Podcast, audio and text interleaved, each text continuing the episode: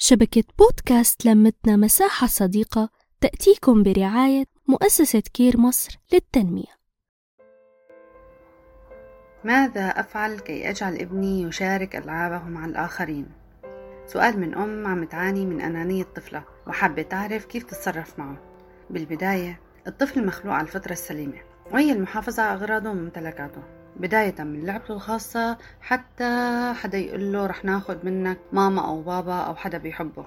وهذا السلوك طبيعي كتير والمفروض ما نحاول نغيره عند أطفالنا.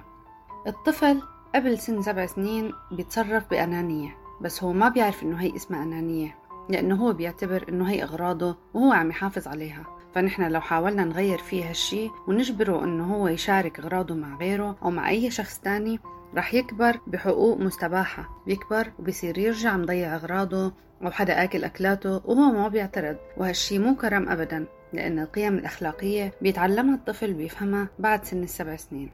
لزيدكم من الشعر بيت حالات كتير منلاقيها البنت بتترك ميراثها الشاب ممكن يترك مرتب أشهر ويمشي وما يفرق معه لو حدا ما رجع له الباقي برضه كمان ما بيفرق معه لو حدا دخل بيتهم واستحلى غرض ممكن ياخده عادي ما رح يعرف يقول له لا. وغيرها من القصص اللي بتمرق علينا. برجع بنبهكم إنه هالشي مو اسمه كرم. ولنعرف أكتر شو نعمل بهالحالة تابعوني بالحلقة الجاية من بودكاست همسات. أنا رندا أسعد من شبكة لمتنا مساحة صديقة بحييكم. نحكي نتشارك نتواصل.